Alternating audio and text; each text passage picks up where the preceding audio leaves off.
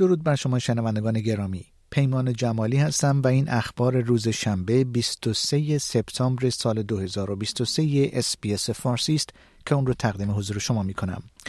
پنی وانگ وزیر امور خارجه استرالیا می‌گوید روسیه با تهاجم خود به اوکراین هر روز با سرپیچی از منشور سازمان ملل این سازمان را به سخره می‌گیرد خانم وانگ امروز در مجمع عمومی سازمان ملل متحد سخنرانی کرد و گفت که حمایت از اوکراین برای مقابله با این تجاوزات دولتی کلیدی است.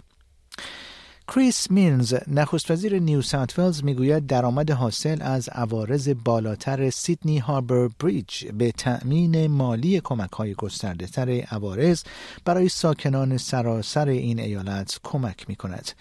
گفتنی است عوارض سیدنی هاربر بریج و تونل سیدنی برای نخستین بار در بیش از چهارده سال گذشته افزایش می‌یابد. عوارض مذکور از 29 اکتبر 6.8 درصد افزایش خواهد یافت. در پی انتقادها از سوی جناح اپوزیسیون کریس مینز نخست وزیر ایالت نیو ساوت ولز از بودجه ایالتی خود دفاع کرد و گفت که برای پیشرفت در بدهی ها به کاهش یک سری هزینه ها نیاز است دولت نیو ولز در بودجه جدید خود وعده بازگشت به مازاد بودجه و پول بیشتر در دستان کارگران شاغل در مشاغل ضروری داده است. اما این بودجه با مخالفت جناح اپوزیسیون روبرو شده است. تونی ابوت نخست وزیر سابق استرالیا به عضویت در هیئت مدیره شرکت فاکس معرفی شد. نامزدی آقای ابوت توسط سهامداران در نشست سالانه شرکت فاکس در سال 2023 در اواخر سال جاری مورد بررسی قرار خواهد گرفت. کارزاری که خواستار آزادی جولیان آسانج بنیانگذار استرالیایی وبسایت ویکی لیکس است با تظاهرات در مرکز لندن تشدید شده است. خانواده حامیان و دوستان آقای آسانج امروز در حرکتی اعتراضی از زندان بلمارش جایی که او در آن نگهداری می شود دوچرخه سواری خواهند کرد. معترضان هنگامی که به دادگاه سلطنتی بریتانیا می‌رسند قصد دارند جایزه واکلی را که در سال 2011 به دلیل خبرنگاری برجسته به ویکی لیکس داده شده تحویل دهند.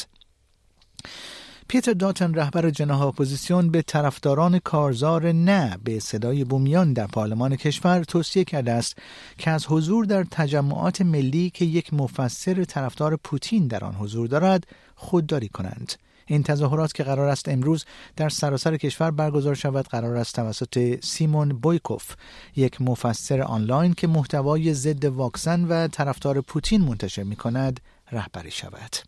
شیخ حسینا نخست وزیر بنگلادش خواستار بازگشت امن آوارگان روهینگیا به کشور همسایه میانمار شد بیش از 740 هزار مسلمان روهینگیایی در سال 2017 پس از سرکوب نظامی و بحران متعاقب آن که شامل کشتار دست جمعی، تجاوز جنسی و سوزاندن روستاهای روهینگیا بود، از میانمار گریختند.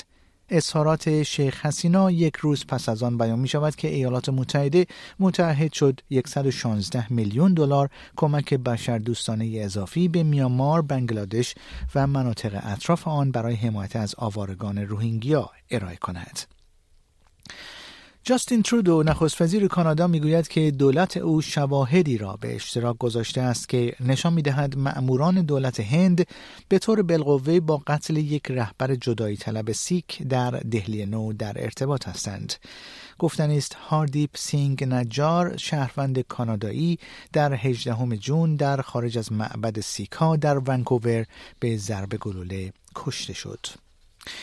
کانادا اعلام کرده است که حمایت خود را از جنگ اوکراین علیه تهاجم روسیه افزایش می‌دهد. جاستین ترودو نخست وزیر کانادا مبلغ 747 میلیون دلار اضافی را طی سه سال برای ارسال 50 خودروی زرهی که در کانادا ساخته خواهد شد اعلام کرده است. آبرام پیلی معاون فرستاده ویژه آمریکا در امور ایران در حساب اکس خود نوشت قانون تنبیهی حجاب اجباری در ایران گامی به عقب برای حقوق زنان، حقوق بشر و آزادی مذهبی است. این قانون نشان دهنده عزم حکومت ایران برای سرکوب آزادی و حقوق زنان است. آقای پیلی افزود ما همچنان در کنار مردم ایران میستیم زیرا آنها به طور مسالمت آمیز دموکراسی و کرامت انسانی اولیه خود را می‌خواهند. تصویب لایحه افاف و هجاب در مجلس شورای اسلامی برای اجرای آزمایشی قانون هجاب اجباری به مدت سه سال واکنش های گسترده ای را در داخل و خارج از ایران در پی داشته است. شنوندگان گرامی پیمان جمالی هستم و این اخبار اسپیس فارسی بود که اون رو تقدیم حضور شما کردم.